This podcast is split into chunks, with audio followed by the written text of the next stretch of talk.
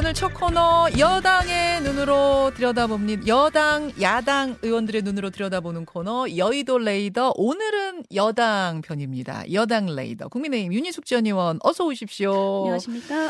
어, 앞서 그 양평에 간 원희룡 장관과 또 민주당이 국정조사 이 저 하겠다고 한 내용들 다 전해드렸는데 우선 양평 간 원희룡 장관 이 이슈가 불거진 후에 양평을 어제 처음 간 거잖아요. 어떻게 재추진을 할 걸로 보십니까? 어제 이 쭉 저 그림들을 보면 어떻게 느껴지세요?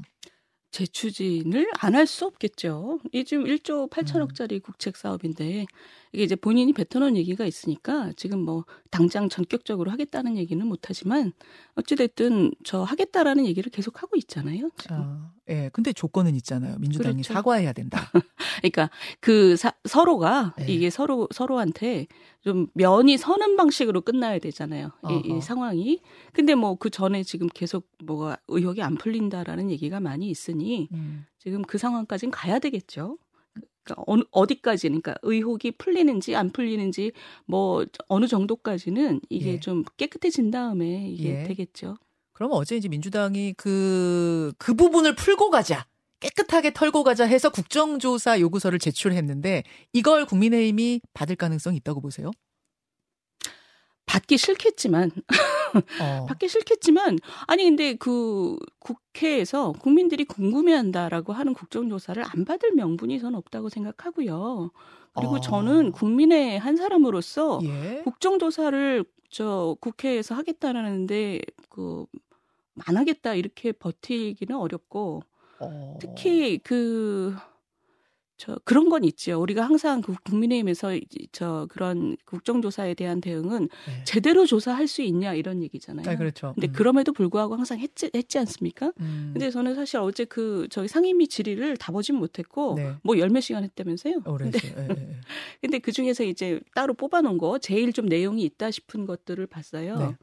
네. 근데 진짜 걱정이 되긴 하더라고요. 이런 방식으로 국정 조사를 하면 진짜 아무것도 음. 안 나오겠다. 아, 국토위 그거 보면 보시면서 네, 현안 질의 보시면서. 아, 그러니까 왜냐하면 저도 좀 음. 궁금한 게 있고. 그럼요. 그러니까 그게 뭐냐면 지금 국민들이 이게 이 사건이 딱 났을 때 음. 사건이 아니죠. 이게 의혹이 불거졌을 때 국민들 입장에서는 이게 정말 사실이라면 음. 정말 분노할 준비가 돼 있어요, 지금. 음흠. 그런데 우리나라가 정말 그 정도야? 그러니까 지금 기다리고 있는 거예요. 판단을 유보하고 있어요. 네. 그 판단을 유보하면서 어 자신의 판단을 할 그 근거들이 지금 나오기를 굉장히 많은 사람들이 기다리고 있다고 봐요, 저는. 네. 양쪽에 20% 30% 강성 지지자 빼고는. 네.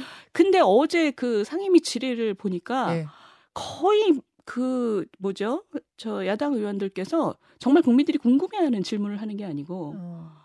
그 저 김건희 여사 처가 그 문제에 메모리 돼가지고 거의 저희가 볼 땐 정신줄을 놓은 것 같은 분위기예요. 아, 그제 말씀하시는 거죠? 네, 그제. 예, 원희룡 장관 나온 그, 그러니까 그, 그러니까 뭐그 예. 그 일가가 이때까지 음. 뭘 했고 음. 일가가 일가가 가진 땅이 뭐 용도 변경이 되냐 선산이냐 이런 얘기를 지금 국민들이 그 궁금해하는 게 아니거든요. 어. 국민들이 궁금해하는 건 그래 그 땅이 있었고 의혹이 제기됐어. 예. 근데 구, 저 국토부는 아니라고 하잖아. 중앙부처가 아니라고 음. 하니 그러면 당신들은 이 의사결정을 어떻게 했어? 음. 그 과정에 한번 자료 보자. 투명하게 내놔. 어 그거죠. 국민들은, 국민들은 지금 그걸 보고 어, 싶은 보고 거예요. 판단하겠다. 예. 아니라고 하지 아니라고 하는데 아니라고 하면 당신들이 정말 뭐를 기준으로 했는지를 좀 잘 꺼내봐. 그리고 야당은 그걸 질문해야 돼요. 그죠? 예. 그왜 이 요 중요한 아니, 그런 질문도 좀 나오지 않았어요? 뭐, 아니 하나도 안 나왔어요. 아, 아니 그러니까 제 말씀은 어, 예, 예, 예. 어제 아니 그러니까 하나도 안 나왔다는 예, 게 지금 예. 어폐가 있는 게 제가 음. 6시간을 다본 게 아니니까. 음. 근데 어제 이제 주요 장면으로 나온 걸 보면 아 정말 저런 질문을 그러니까 저분들은 전문가하고 전화 통화를 한 번도 안 했다는 느낌이 들더라고요. 이게 전문가들이 보면 중요한 질문들이 나오거든요. 어. 그리고 저는 거기 국토부가 굉장히 성의껏 대답해야 된다고 생각해요. 예. 근데 이분들은 지금 그냥 완전히 김건희 여사 이름에 그냥 메모리 돼 있는 거예요. 그러니까 어. 국민들로서 굉장히 그 알고 싶은 부분이 긁혀지지가 않았어요. 그래서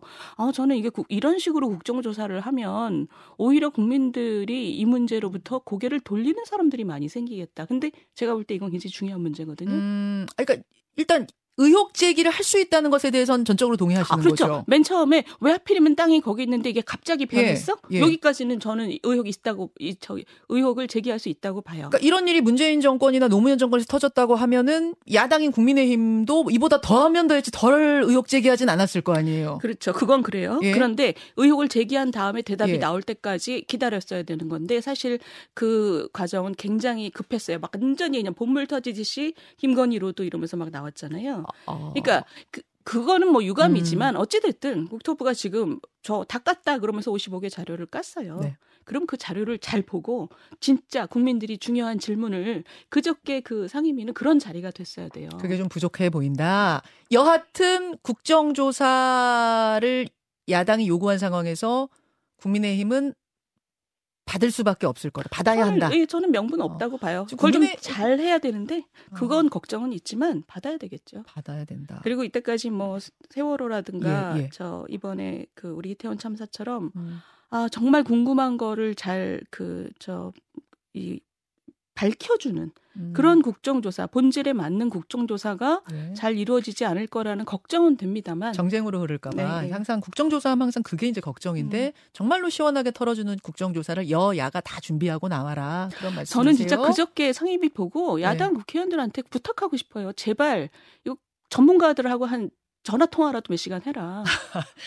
뭘 물어볼지 공부 좀 해라. 한 분도 있으시겠죠. 다, 다 아- 하나도 안 하고 나오시게 했겠습니까만. 아니 전혀 전문가의 터치가 들어간 질문들이 아, 그래- 없었어요. 그렇게 느끼셨어요. 알겠습니다. 알겠습니다. 하여튼 그 재추진이 될 것 같다 말씀하셨는데 어 원희룡 장관도 뭐 재추진을 안 할 생각은 없다. 이렇게 얘기를 아, 저- 그건 제가 받은 하면서도 인상이에요. 어, 어, 어제 원희룡 장관도 그 네네. 얘기 하시더라고요. 재추진을 약속하면서 다만 고속도로 가는 길에 오물부터 치워야 한다. 오물이란 표현을 쓴 것이 어제 상당히 좀 뉴스가 됐어요. 왜냐면은 지금은 정치인이 아니고 장관인데 주무장관으로서 이 야당을 오물에 비유한 게 좀 과한 거 아니냐. 사과하라 하면서 오물 얘기가 나왔거든요. 요런 비판도 나오는데 그건 어떻게 보세요? 지금 이게 본질에서 굉장히 많이 멀어져 있어요. 저는. 음. 그러니까 뭐 저 그 오물이라고 표현하신 것은 뭐 그 본인이 지금 느끼고 있는 이 상황 에 대해서 굉장히 강하게 표현하신 거라고 보고요. 듣는 사람은 기분 나쁘겠지만 저는 그 뭐 말의 그 취지에 대해서는 좀 이해를 하겠어요. 근데 이제 그 원희룡 장관이 대답해야 될 것들도 지금 굉장히 많아요. 그러니까 예를 음. 들면 지금 그 양평 주민들의 뜻에 따라서 이거를 하겠다라고 계속 말씀하시는데 네. 앞으로도 그러실 건가? 왜냐하면 우리가 그 지방도 국도 고속도로가 있잖아요. 네. 그 저 지방도는 그 지역의 도로고 예. 국도나 특히 고속도로는 전체 기간망에 따라서 음. 정부가 돈을 다 대면서 하는 거란 말이에요. 음. 어, 앞으로도 이렇게 지역 고, 고기 사는 분들의 의사에 따라서 고속도로 망을 조정하실 건가? 어. 그건 굉장히 중요한 문제예요. 아, 거기 사는 분들의 의사 존중해야 되는 거 아니에요?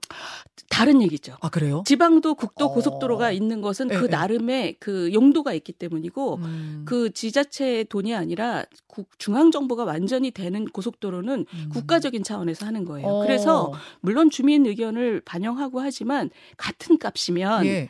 되도록이면 주민들의 의견을 반영하는 것은 맞죠. 예. 근데 앞으로도 정말 주민들 의견에 따라서 모든 이런 결정을 좌우할 거냐 이건 다른 문제거든요. 음. 그러니까 이제 국토부의 원칙이 뭔지 이런 것들이 저는 국정조사 하면 좀 다뤄줘야 될 거라고 봐요. 원희룡 장관이 그 과거 캐릭터를 생각해 보면은 이런 센 캐릭터가 아니었거든요. 근데 이번에 상당히 달라졌다라는 평가가 나옵니다. 강성 지지층과는 상당히 가까워지고 중도층과는 좀 멀어진 거 아니냐. 왜 이런 캐릭터 변화가 온 거냐? 요건 또 다른 연구 대상이더라고요. 요 요건 어떻게 보세요? 뭐 그럼 본인의 계산이 있겠죠 밑바닥에. 그러니까 아니 뭐 아, 이거- 너무 이거 뻔한 얘기를 정치 평론가적인 입장에서는 이거 대선 대선 생각하는 거라고 봐야 되나요?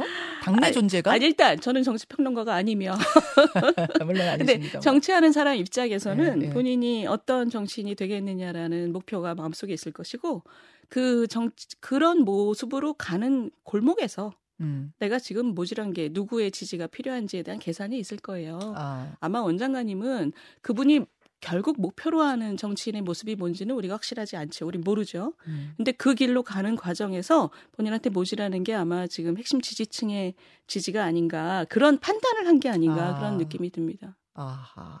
그래서 뭐 이 옳고 그름을 떠나서 지금의 이, 이 이런 약간 세게 캐릭터, 약간 세게 말씀하시죠. 이런 게 이제 강성 지지층을 향한 걸 수도 있다라는 분석 알겠습니다. 아니, 근데 그러기도 하고 저는 사실은 그게 이제 우리 시대의 문제이기도 한데 음.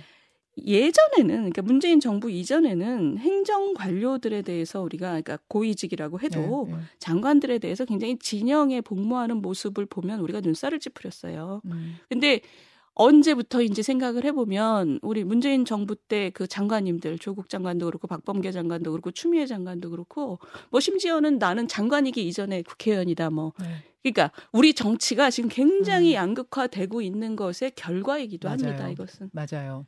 그래서 저는 중도들이 보기엔 불편해요. 아, 장관들이 불편해요. 이런 센 캐릭터로 뭐 이쪽 저쪽 할 것 없이 센 캐릭터로 진영을 대변하는 모습은 중도는 불편해요. 그렇죠. 왜냐하면 국무위원은 행정부의 일원이거든요. 예. 가장 중심으로는. 예. 그래서 이게 세월이 굉장히 많이 지금 바뀌었고 이것은 우리가 극복해야 되는 문제라고 생각해요. 예. 저는 원장관님이 제 개인적으로도 압니다만 굉장히 명민한 분이에요. 저는 그분이 목표하는 최종 지점은 음. 이런 정치를 극복하겠다라는 목표가 있어야 된다고 생각하고 음. 그럴 것 같아요. 알겠습니다. 알겠습니다. 이야기 좀 돌려보죠. 어, 여당에서 또 한, 또 한 명의 저, 핫, 핫한 인물. 홍준표 대구시장. 아, 아 정치권의 예상을 깨고 당원권 정지 10개월의 중징계가 나왔습니다. 이 당원권 정지 10개월은 어떻게 보셨어요? 근데 사실 그 저 징계를 저 개시한다고 했을 때 기간이 얼마나 되는지 별 관심들이 없었죠. 왜냐하면 그분이 저 지자체장이시니까 예, 예. 징계를 얼마를 하든 음. 지자체장으로서의 행동 범위가 제약되지는 않잖아요. 그렇죠. 예. 그러니까 본인 입장에서도 그 기간이 별 중요하지 않고 지, 그 징계를 주는 사람 입장에서도 부담이 안 됐을 거예요. 아 기간은? 네, 그럼요. 좀 그러니까 받는 사람이나 네, 주는 네. 사람이나 그 크게 부담이 되는 징계는 저는 아니었을 거라고 근데 봐요. 그러니까 제명이냐 아니냐가 훨씬 더 큰건 아, 맞았죠. 그건, 그건 훨씬 큰 건 맞았는데 지, 어, 제명이 아니고 당원권 정지로 갔을 때 기간이 왜 또 중요한 면이 있, 있다라고 봤냐면 총선이 있지 않습니까? 총선을 앞두고 기간을 얼마나 제한하느냐에 따라서 지자체장이 그 총선에 영향력을 행사할 수 있는 게 제약되느냐 안 되느냐 이런 문제 좀 걸려 있지 않아요? 근데 뭐 총선에 영향력을 발휘하는 것이 공적으로 오픈리 그러니까 완전히 그냥 대놓고 발휘하지는 않잖아요. 그러니까 음. 그거는 뭐 당원하고라고 큰 문제는 아니고 만약에 공개적으로 네. 발언하는 그 영향력이라는 것은 예. 본인도 그렇게 말씀하셨잖아요. 발언권에 뭐 정지 받은 거 아니다 그랬잖아요. 음, 음, 음. 그 말씀도 맞고 한편으로는 맞고 두 음. 번째로는 정치인의 말이 얼마나 영향력을 가지느냐 말의 무게가 얼마냐 그거는 본인이 정하는 거예요. 아, 정, 정치인의 무게는 본인이 정하는 거지. 하기는 홍 시장님이 더 이상 감론을박하지 말자 하면서도 발언권 정지된 건 아니라 그러셨어요. 그러니까요. 그러니까 그런 뜻인데 문제는 뭐냐면 이번에 요 이 저기 재해 관련해서 예. 우리 저 시장님의 말의 무게가 좀 떨어졌죠. 저는 그렇게 느껴요. 아. 왜냐하면 어, 뭐 보통 때 굉장히 그 솔직하고 위선을 떨지 않는 그런 모습이 젊은이들한테 굉장한 그 매력 포인트인데 네.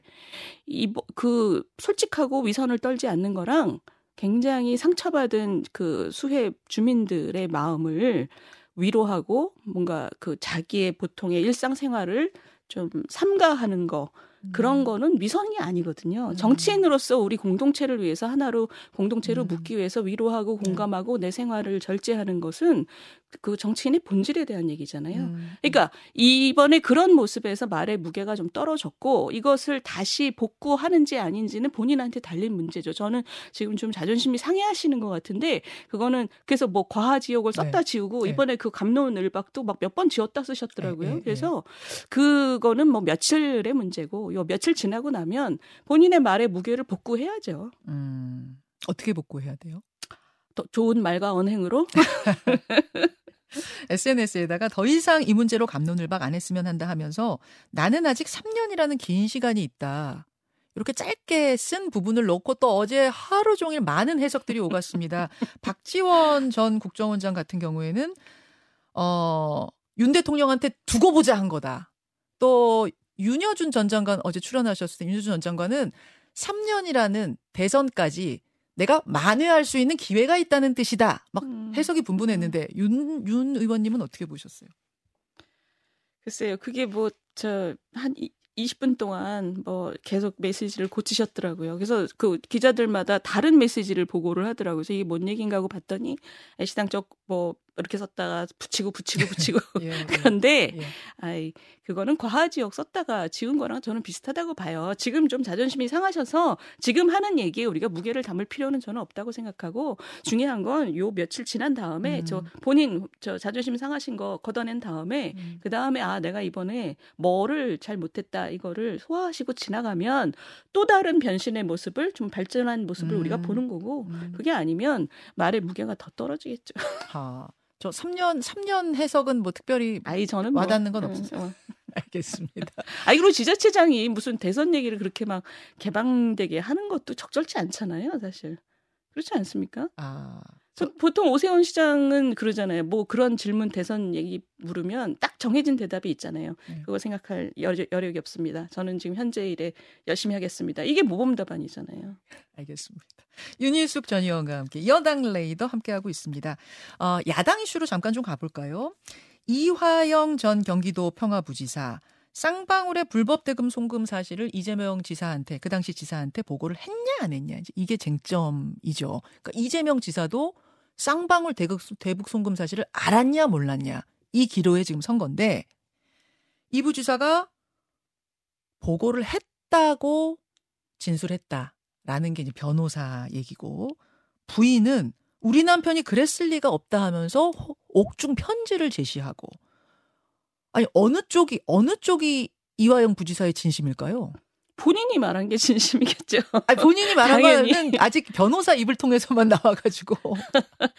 변호사하고 본인하고 그, 저, 얘기했을 것이고 저는 그 배우자가 우리 김현정 앵커님이랑 그 인터뷰하는 걸 들었어요. 아 전화 인터뷰 근데, 들으셨어요? 어, 굉장히 어. 말씀을 잘하시더라고요. 근데 그 귀에 딱 들어오는 게 첫 번째가 그 타임라인에서 그 남편이 그 진술을 바꾸게 된 계기로 그 배우자가 얘기하는 게 국정원 문서가 나왔다. 프로 네. 시작을 했잖아요. 네. 국정원 문서가 나왔다는 게 저희한테도 굉장히 중요한 문제였거든요. 그게 완전히 실시간으로 굉장히 세세하게 나와 있어서 예. 이화영 지사가 빠져나갈 구멍을 찾기가 굉장히 어려운 계기라는 것이 그 국정원 문서죠, 사실은. 아. 그래서 국정원 문서가 나왔다. 그리고 김성태 사장이 진술을 바꿨다.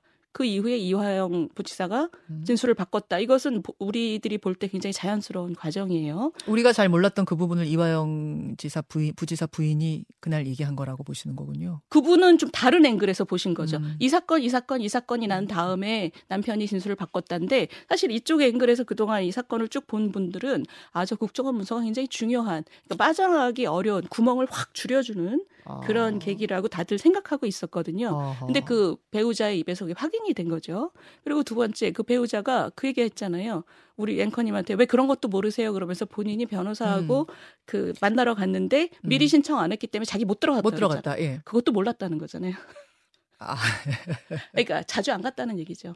보통의 배우자들은 그 모든 행정적인 그 저그 그 뭐죠 면회하는 것을 누가 오면 예. 그 허브가 배우자예요. 예, 예, 예, 그래서 미리 신청하고 이런 거를 배우자가 그걸 다 몰랐을 리가 없는데 보통은 다 알죠. 근데 그분은 참 자주 안 갔다는 얘기예요. 그러니까 아, 그래서 저는 해석이 되나요? 어, 나는 그 이화영 부지사하고 변호인이 서로 지금 그 의논한 것이 굉장히 본인의 마음에 맞다. 저그 마음을 표시한다고 저는 생각해요. 그리고 그날 우리 음, 그저 음. 저는 우리 앵커님이 말씀하실 때 굉장히 어 저걸 어떻게 아셨지 했었어요. 뭐요, 뭐요? 그날 그 18일 재판에서 네. 25일 재판이죠, 그죠? 어, 그 지난 재판 어쨌든. 어, 그래서 네, 네. 이, 그 이화영 씨가 그날 그 얘기를 했었어야 음. 되는 거잖아요. 그 결정적으로. 네, 그날 그날 그러니까 내가 보고 했냐? 진술이 맞느냐, 변호사 진술이 맞느냐, 옥중 편지가 맞느냐를 이화영 전 부지사가 그날 밝히는 날이었죠. 그렇죠. 근데 뭐 그 편 그 저 편지도 사실 음. 애매해요, 그죠? 애매해요? 내가 그 어. 그 사람한테 그 신경 써달라고 얘기했다. 그 얘기잖아요. 음, 음. 근데 부지사가 지사의 지사 지시도 없이 그게 했다고 보기는 어렵고 근데 어찌 됐든 그날 음. 재판에서 내가 그래서 그것을 지사한테 보고했냐 또는 대북 송금을 요청했냐 그 두 가지에 대해서 대, 그날 본인의 어쨌든 본인 입이 나오는 나와야 하는데 그 저 배우자가 방청석에서 그러는 바람에 사실은 어, 그러니까 아주 저 솔직하게 얘기하면 깽판 쳐서 폐, 파행이 된 거잖아요. 아, 저 언어가 지금 좀 너무 너무 날 것입니다. 그러니까 방송용으로 순화시켜 주세요. 방송용으로 순화를 시키면 네. 소란을 소란을 피워서 재판이 파행이 돼서 우리가 들었어야 하는 판단의 근거가 되는 본인의 목소리가 지금 막혔어요. 그죠? 어. 그래서 저는 오늘 그때 우리 앵커께서 그 말씀하시 아니 그 말씀을 하신 건 아닌데 앵커가 말씀하시는 도중에서 아 그렇게 됐겠구나 하는 추측을 제가 했어요. 그러니까 그 얘기는 뭐냐면 지금 뭐 역대 최대의 사법 방해가 이루어진다라고 지금 저 법무부 장관도 얘기했는데 지금 그런 그 에너지가 막 모이고 있는 상황이죠. 그러니까 그 저 사모님 얘기도 제가 볼 때는 배우자가 보여준 것이 우리나라 역사상 이런 정도의 역대급 선당후사를 보여준 사람이 있나 싶어요. 어. 근데 아, 이화영 전 부지사가 뭐 그러니까 그날 뭐 남편 남편이 지금 자기의 형량을 줄이기 네. 위해서 노력을 하고 있는데 배우자가 음. 나와서 어 우리 남편은 그렇게 해서는 안 된다. 지금 음. 당 대표에게 네, 네, 저 패를 끼쳐서는 안 되고 양심 선언하라 그러셨어요. 그러니까요. 그러니까 언제인 대단한 선당 후사예요. 근데 문제는 음. 그 선당 후사의 당이 공적인 게 아니고 나, 저희가 볼 때 남편은 지금 본인의 음. 형량을 줄이기 위해서 이제는 사실을 얘기해야 된다고 생각하는 것 같은데 지금 민주당 국회의원들이 그 앞에 가서 막 시위하고 영치금 넣어주고 부인이 양심 선언하라고 하는 것은 그 선당 후사의 당이 공적이고 진실이 아니고 정반대의 모습이라는 어. 거죠. 저는 그렇게 느껴요. 자, 그럼 8월 8일인가요? 아마 그렇죠, 다음 재판이 8일. 또 속개가 될 거예요. 8월 8일에 이화영 전 부지사가 다시 그렇죠. 입을 열 텐데 그렇죠. 거기서의 그 입의 방향은 말의 방향은 이 대표도 이재명 지사도 알았다 보고했다 쪽이 될 거라고 보시는 거예요. 저는 현재 나온 상황에서 그 이화영 부지사가 자신이 살려면 사실을 얘기해야 될 것 같고 그쪽으로 갈 거라고 봐요. 근데 지금 이 우리나라 역사상 가장 최대의 사법 방해가 어느 정도의 영향을 미칠지는 아직 좀 퀘스천 마크. 자, 여기까지. 오늘 여의도 레이더, 오늘은 여당 레이더 편이었습니다. 윤유수 국민의힘 전 의원 고맙습니다. 네, 감사합니다. 김현정의 뉴스쇼는 시청자 여러분의 참여를 기다립니다. 구독과 좋아요, 댓글 잊지 않으셨죠? 알림 설정을 해두시면 평일 아침 7시 20분 실시간 라이브도 참여하실 수 있습니다.